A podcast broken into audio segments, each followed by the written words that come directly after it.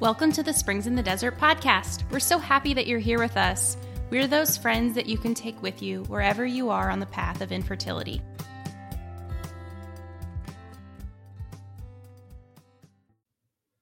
Hey, everybody. Welcome to the Springs in the Desert podcast. I'm Ann, and I'm here with my good friend and sidekick, or am I the sidekick, Kimberly?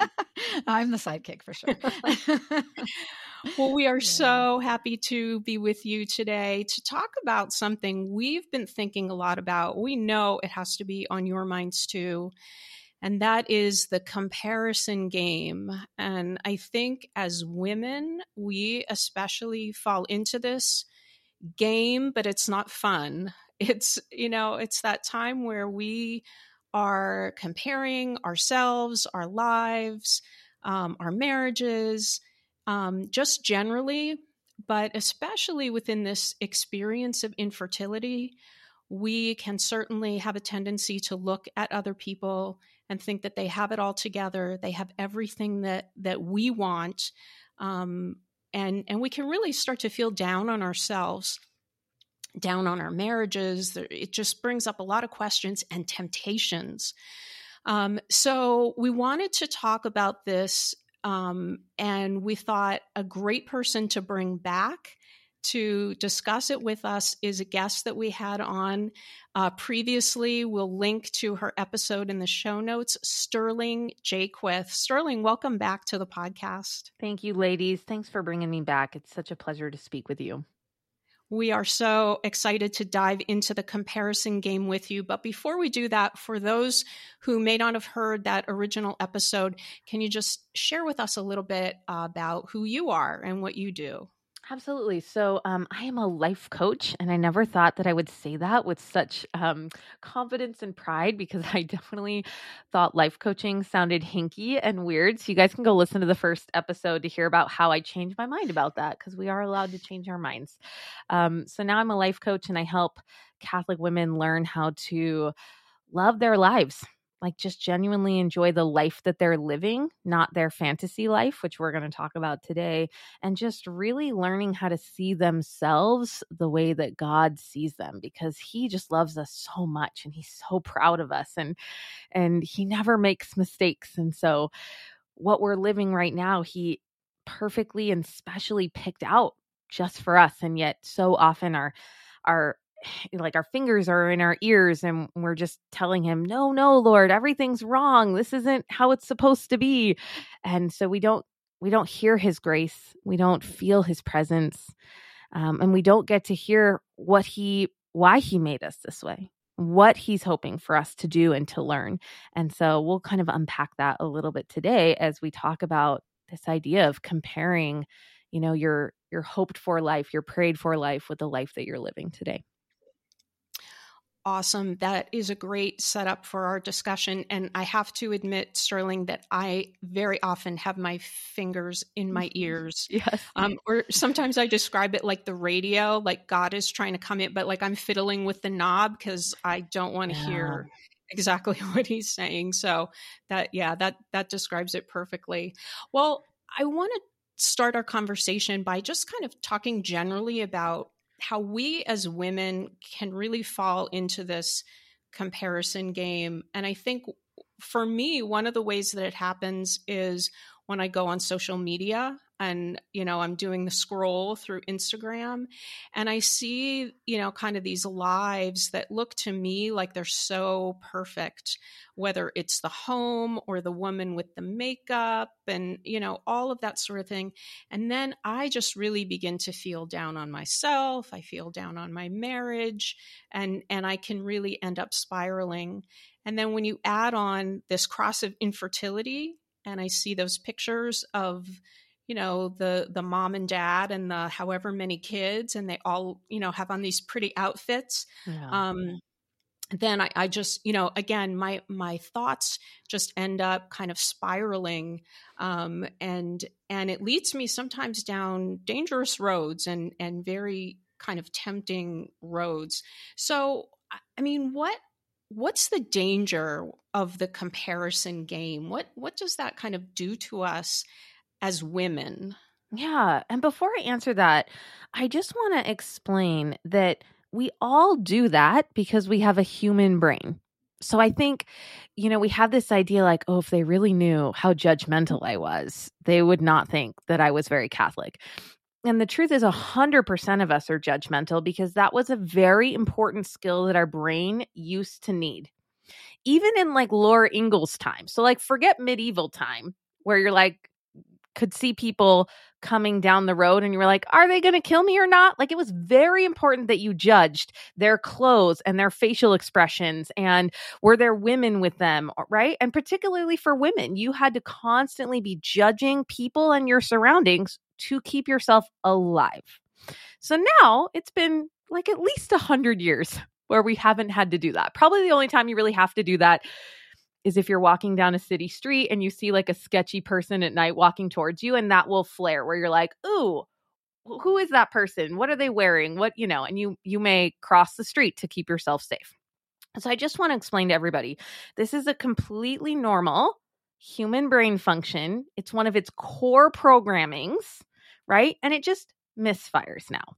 So now it just misfires onto matchy Instagram outfits and, you know, oh, don't we look fabulous at our date night? And I'm always like, how do people afford a date night with sitters and the time? And I never understand it. Or beautiful homes. So I just want all of you to know it is not a Sterling problem, right? I am not a judgy person. It is a human problem. It is a human brain. So I would like all of you guys to just take a deep breath. And just be like, oh, I feel better about that now. I feel like less of an awful person. So the judgy thing is totally normal. Then the danger, of course, is when we have thoughts, when we have thoughts about somebody else's life and we plant them in our mind. So you plant the thought, she must be happier. Her life must be better. Her kids must be more fulfilled. Her marriage looks yummier. Whatever it is that we're thinking, right? We plant those weeds in our minds and then we just water them. And almost every single one can be summed up by saying, I'm not good enough. Right? All of them end up there, where the punchline is, I'm not good enough because if I was, I'd have those things. My life would look like that. I would be happier. And so it's good to just recognize that those are what we call thought errors. It's just not true. It's just a lie. And I don't like to spend a lot of time thinking about where my lies come from, because the lies come from the devil and our culture and the magazines and even our friends who unwittingly like kind of perpetuate some of these judgments and these lies. It doesn't really matter where they come from, but we want to identify them and pull them out. And so the biggest thing that I teach as a life coach to one hundred percent of the women, because we're all doing this, right, is this. It is never better there than here. And it is so hard for us to believe that. It is never better there than here. And the easiest way for you to see that is about your house or your apartment or wherever you live, because there was a time when you dreamed and prayed for this house or this apartment. And you thought, if we could just get out of the other place and we could just get into this place, everything would be better, right? But it's always a balance, right, of positive and negative things. So we just did this. We lived in Boise, which is kind of a bigger city. And I had this idea, if we could just move to the country, it would be so much better if we just had land, right? Then I could make the kids go outside and they would play and they wouldn't drive me bananas, right? And so we did. We bought five acres in northern Idaho. I now live like in the middle of nowhere, northern Idaho. And you know what? The internet sucks. And you know what else? It takes a long time to mow five acres. And you know what? There are lots of wasps on my property. You can't pest control wasps on five acres. Okay? And that is such an easy thing for us to see. I thought this house would be great, but every house is wonky. Every house has its quirkiness. Every neighborhood has its challenges, right? And it wasn't actually better here in this new house or apartment or wherever we live than the previous one. It's a pretty much a balance of fifty-fifty, fifty percent positive things, fifty percent negative things. And so it's good to just know this principle, because once you know this principle, if you're ready, and we don't do this when we're in a lot of pain, but when you're ready, you can tell yourself, it isn't better there than here. Your life will be the same level of pain if you had three kids, or if you were married to someone else, or if you lived in a different city. So as I say that, tell me what your brain thinks about that, because some of you, your brain will be like, I don't believe you. So tell me what your brain is offering you. I love that, Sterling. And I, I think it speaks, and you're the expert, so you can tell me, but it seems like it speaks somewhat also to kind of shifting our perspective or understanding our perspective. I almost said attitude, but I think we kind of throw that around like it's easy, just change your attitude, right? right? Um, so I think that's a little bit too simplistic, but but it It does require, I think, a little bit of maybe examining our perspective. You know, I have two nieces who are getting married within, I think, like ten months, eight or ten months of each other, mm-hmm. from the same, like they're sisters too. Yeah. So God bless their mom and dad, right? Doing two weddings in that short period of time. Um, But they've asked me, they both have asked me for my advice, because mm. they're saying, oh, there's so much to do and plan, and you know, of course they want it to be great. They want it to be a perfect day.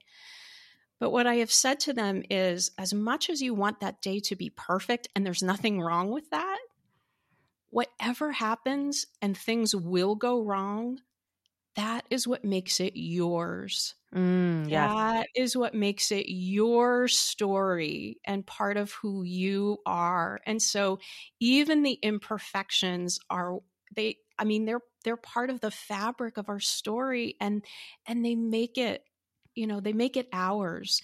So I, I feel like that's maybe a little bit of what you're talking about, just in terms of looking at your circumstance and kind of maybe seeing it in perspective rather than through those uh, Instagram colored goggles. Yeah. I love that you use the word perspective, because I like to talk about it in terms of glasses, right? And when we're wearing my life sucks glasses, right? We see all the evidence that our life is not the way that we want it, right? And we see, and, and by the way, when we wear my, my life sucks glasses, we see like, oh, my husband isn't the way that I wanted, and my body isn't the way that I wanted. And all of these different things pop up because we're wearing like blue colored glasses where it makes everything look blue.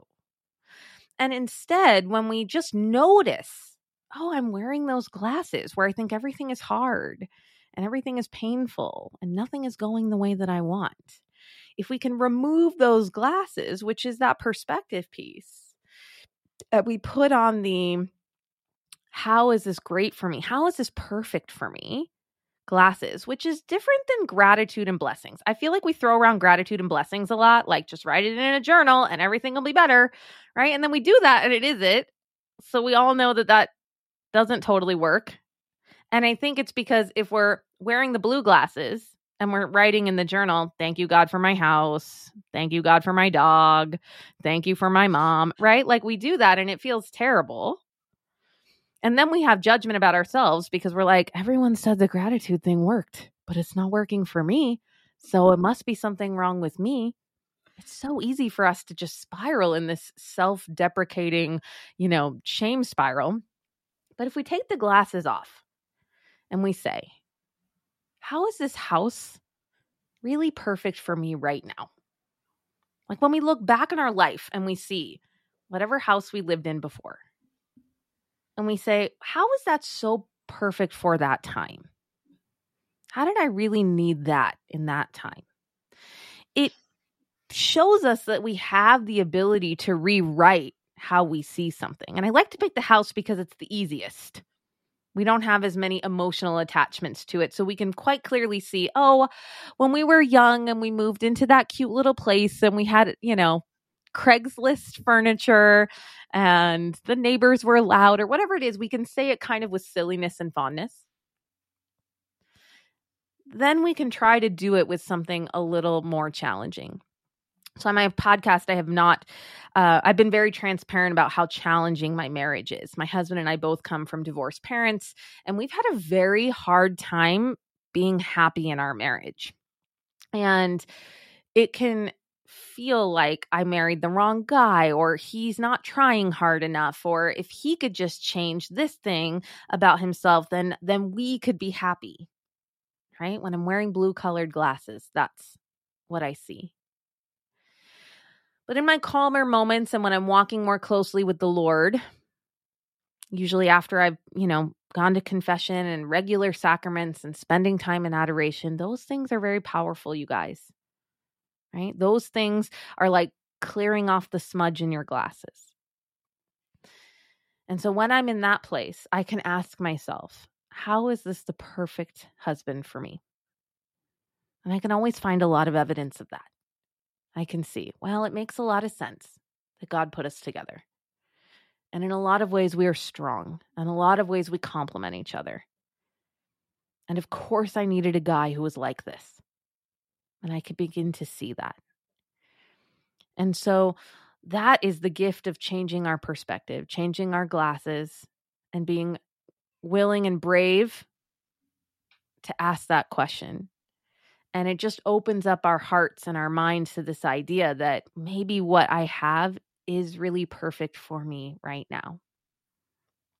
So I think that's what we can do about the Instagram thing, right? We can say, that's so great for her. We always want to like lift her up, who we, whoever we see, like, ah, oh, praise be God that she's having a great day, or she's on a date, or she did the matchy outfit thing, right? And they're so, which first of all, let me just tell you as someone who has kids, that's always the worst day. It's just the worst day. Everyone cries and you're like, we spent ninety-eight dollars on pajamas. No one likes them. And that's one of the reasons I don't do that on Instagram, because now I just know like, oh, it's a poop show every time, just every time. But just knowing that we can like celebrate and honor her for whatever she's going through, and just know that her life is the same level of painful as your life, right? We are all living a fifty-fifty life, a full human experience, all of the spectrum of our feelings. And she has really difficult things too. And I, I know that now because I have a couple friends who have like delightfully perfect marriages. They'll just say, we never fight. Everything's great. It's still like when we were dating. And I'm like, what? It's like unfathomable to me. But all of those families who do have, and I believe them, they do have really lovely marriages. They have different crosses. I see them. They have different crosses that are just as painful to them. And so I think that's where we can bring compassion and humanity to each other as we say, I celebrate her blessings, and I'm just going to pray for whatever her crosses are. I may not even be able to see them, but I know that she has them. And it takes the sting out of our own a little bit when we're having that moment. Oh, I love every bit of that. There is so much packed into everything that you said. I love all of it. But I really like that note that you ended on with the sort of affirming that vision that we see on social media or, you know, in our neighborhood or in the pews or whatever it might be, um, praying for them. And I think even if like, even if that's hard, like, even if we have to say, but Lord, I'm still kind of jealous. So like, you know, help, help me. Okay. I'm saying these words. I might not a hundred percent feel them, but I want to, yes. You know, so I, I think it's okay for us to come with that sort of imperfect, yes, you know, prayer. Um, we don't have to wait until it's, you know, absolutely kind of believe it. Um, so that, and also Sterling, it's super affirming that you are a life coach, but that you have problems and crosses too. So, yes. so it, you know, there's something sort of comforting about that. Like nobody in this life is walking through with perfection. you know, we're, we're all on the road. We all have, you know, these crosses, and, and we do need to really lift each other up. So uh, yeah, a hundred percent to everything that you just shared. Um, one of the things that I think is really hard for us um, with this kind of comparison is um, that temptation to think either our life or our husband's life would have been so much better uh, without us. We we actually hear this from people in our community who say, um, you know, maybe I married the wrong person, or my husband would have a family now if it were not for me. Um, how, I mean, that's obviously a really dangerous road to go down, a really tempting road. How can we kind of redirect those kinds of thoughts, those sorts of temptations, because they're not of God? Right. Yeah. I mean, I think when it comes to husbands, both because they're men and they're just a different human than you, they experience things differently. And it's so tempting to judge their experience. Um, I've had eleven miscarriages, and the way that my husband grieves that is very, very different than the way that I grieve that. And I remember in the beginning looking at his reaction and thinking, like, why isn't he crying, or why doesn't he seem more upset? Or and for some of you, it will be the opposite, right? Like maybe your husband's having a, a bigger or more visible um, experience than than you're showing, right? We all grieve in very different ways, and each time is different too. And so just giving him space to have whatever experience he's going to have. And because we want two things. We tend to go in with defensive energy, where we tend to like try to talk them out of their thoughts. And we're like, well, and you're doing it. You're like, offer it up, or this is our cross, or we're in this together, right? Instead of just giving him space to feel his feelings and have his pain, right? Or we will go in and we ask him to not express his feelings. We'll say, hey, don't do that, or why can't you do it more? We'll judge whatever his experience is. And so one of the things I think we can do, particularly with husbands, is just sit with them in their pain. And I talk about it like sitting in the mud with someone. And we don't say, get up, get out of the mud. We don't say, I'll clean you off. We just sit down and we sit in the mud with them.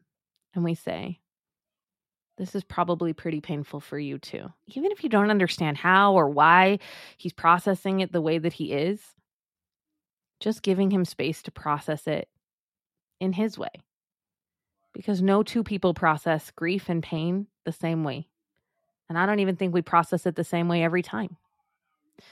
And so just allowing him to have his thoughts and his experiences, he may have a day where he thinks, maybe I should have married someone else and then I could have had kids. And I think in our humanness, we can understand that reaction. We can understand that he's having a bad day. We have all thought things momentarily about our spouse that isn't what we really believe. It isn't, we don't, like you can think, I hate that guy. And you don't really hate that guy. And you love that guy. And you would choose to marry him again. Right? But we can all have those momentary human experiences. And I think just allowing him the space to do that. We live in a culture that doesn't teach men how to express their feelings, and none of them are prepared for this, right? They think they're going to get married and have kids and go to the office and drink scotch, right? Like that's kind of what we tell them. And you think there's not a lot of support for women who are struggling with infertility? There's almost no support for men struggling with that. And they don't know how to talk about it. And so I think the first step, right, is just acceptance of where he's at and not making it mean anything about you. And that is a P H D level mindset task. Because if your husband in a in a moment of grief says, maybe I shouldn't have gotten married at all if I wasn't meant to have a family. And that feels like a knife going through your stomach. Right? It's a P H D level response to just say, oh, he is in so much pain right now. I'm just going to love him through this. I'm just going to give him space. And if that's not the way that you're reacting, that's okay. That's what I say. That's what I say, like, you know, I think it takes time and practice to be able to react to those situations with perfect peace and love and grace. But I will tell you that it is possible. It is possible to allow your husband to have his own human experience and say whatever he's going to say and not allow it to tattoo any sense of identity on you. You don't have to take it on. You could just allow him to have space and allow him to think what he's going to in that moment. And all you have to think is, I love that guy and he's in a lot of pain right now. And I know what it feels like to be in a lot of pain too. That's where we find connection, even when we're having very different experiences. And it's hard, ladies. I just want to say that. Like, I know I'm telling, I'm giving you the prescription, but it's hard to do that actually. Yeah, it is hard, but there's there's so much wisdom there. And I think, yeah, we as women, we can have this tendency to compare the way that we grieve or the way that we respond to this situation of infertility. We compare that with our husbands. And it's really not, it's not an apples to apples comparison, is it? Because as you said, you know, they're different. Not only do we have different um, family of origin that we bring and our personalities, but the male-female uh, dynamic is is so different too.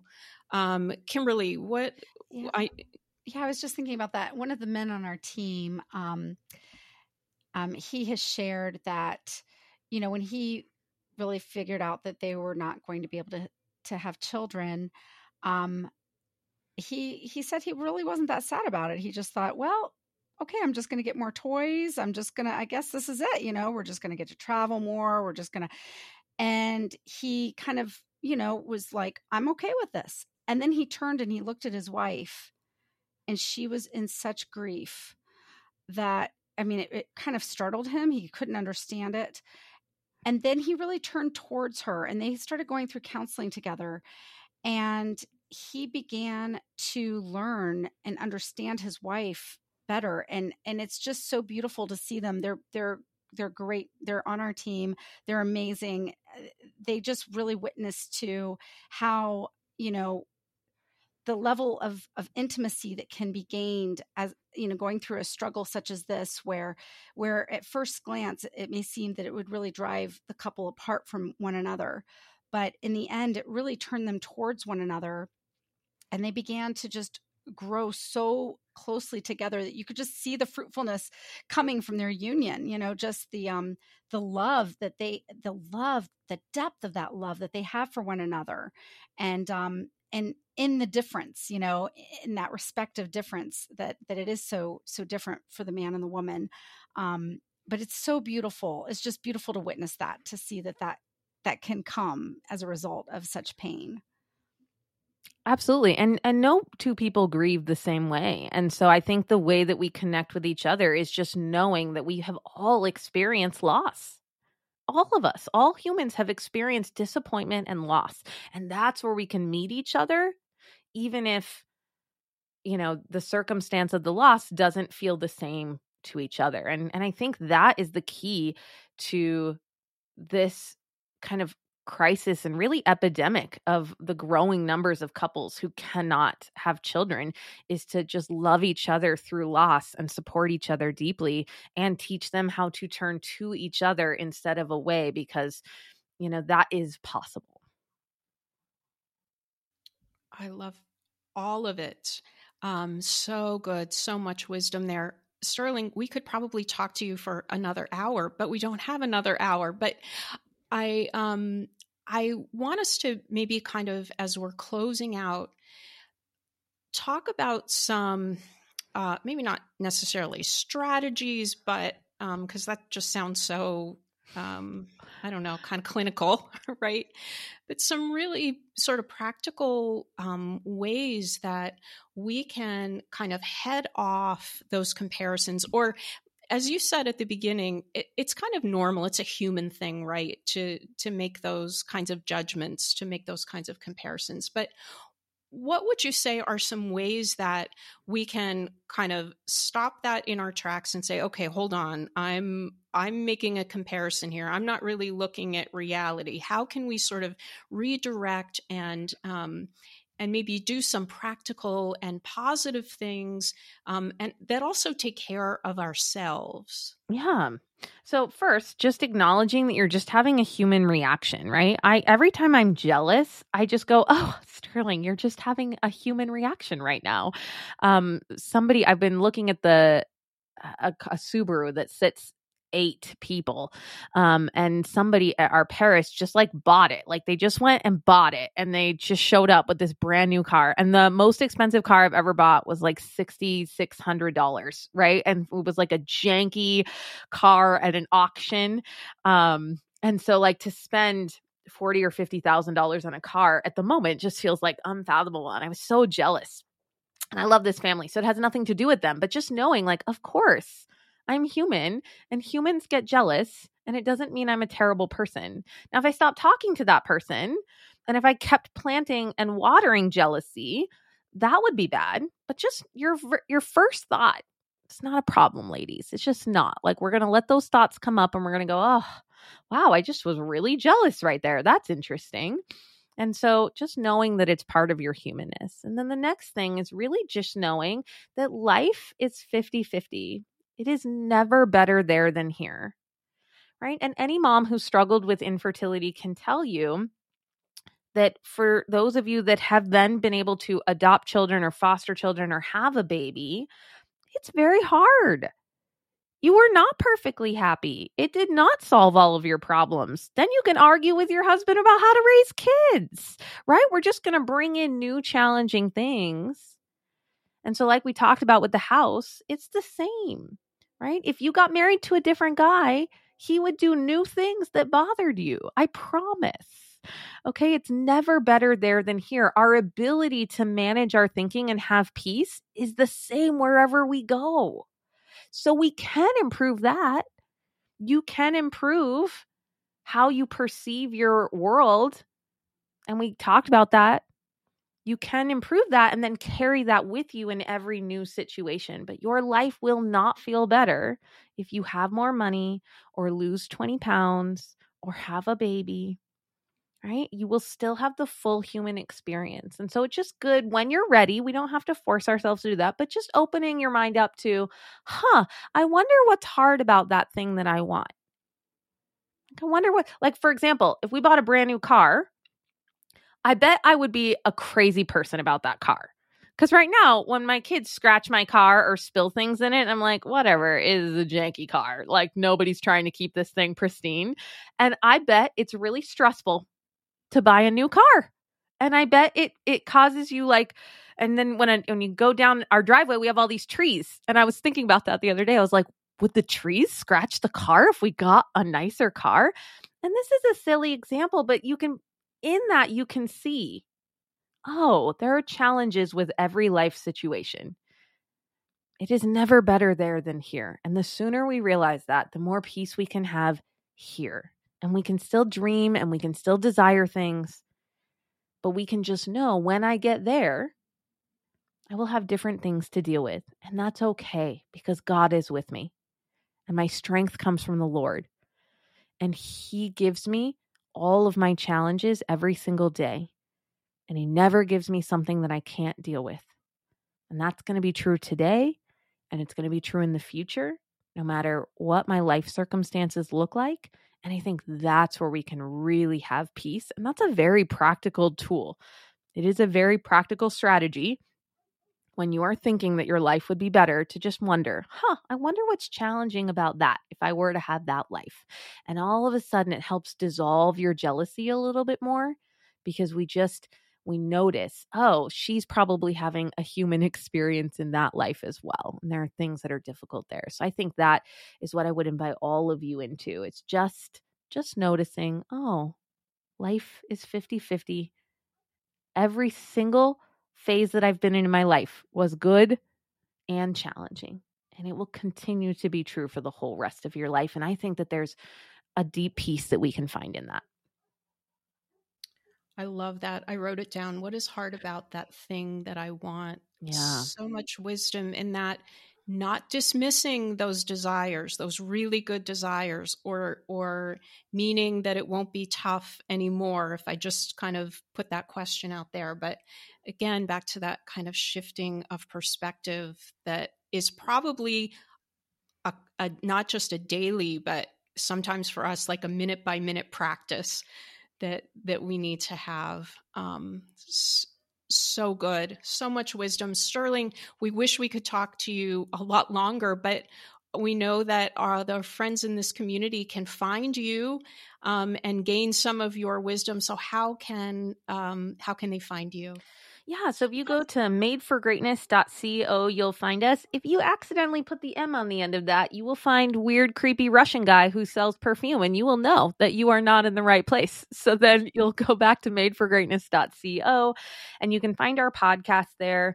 Um, and as I mentioned in the last episode, we have a life coaching membership for Catholic moms, and some of you might be able to join that membership, even if you are not yet a mother who's had her own biological children, and some of you will not be ready for that. So, you know, you talk to the Lord about that. The Lord brings us everyone that we're supposed to work with when we're supposed to work with them. And one thing I didn't mention in the last time we spoke, Um, but might be relevant to some of you, is I actually am a business coach. So I help Catholic women build businesses that are simple and holy and profitable. And so I have a business podcast as well for those of you um, who want to be entrepreneurs and who want to make money doing something particularly from home. So you can check that out. Um, that podcast is called Made for Business. So it's it's part of the same company, but it's for those of you that kind of fit that category. And I think sometimes we find ourselves with more time and a calling on our hearts. And I work with women who feel that way. And it's not all of us, but you'll know if it's you. So I just appreciate you guys having me here and the ministry that you do. It's so needed and it's so important. And I know that you are just touching so many hearts and healing them with this work. Well, thank you so much, Sterling. We appreciate having you here and those words of affirmation. We will link Sterling's information in the show notes. And until next time, please remember that God loves you so much, and so do we.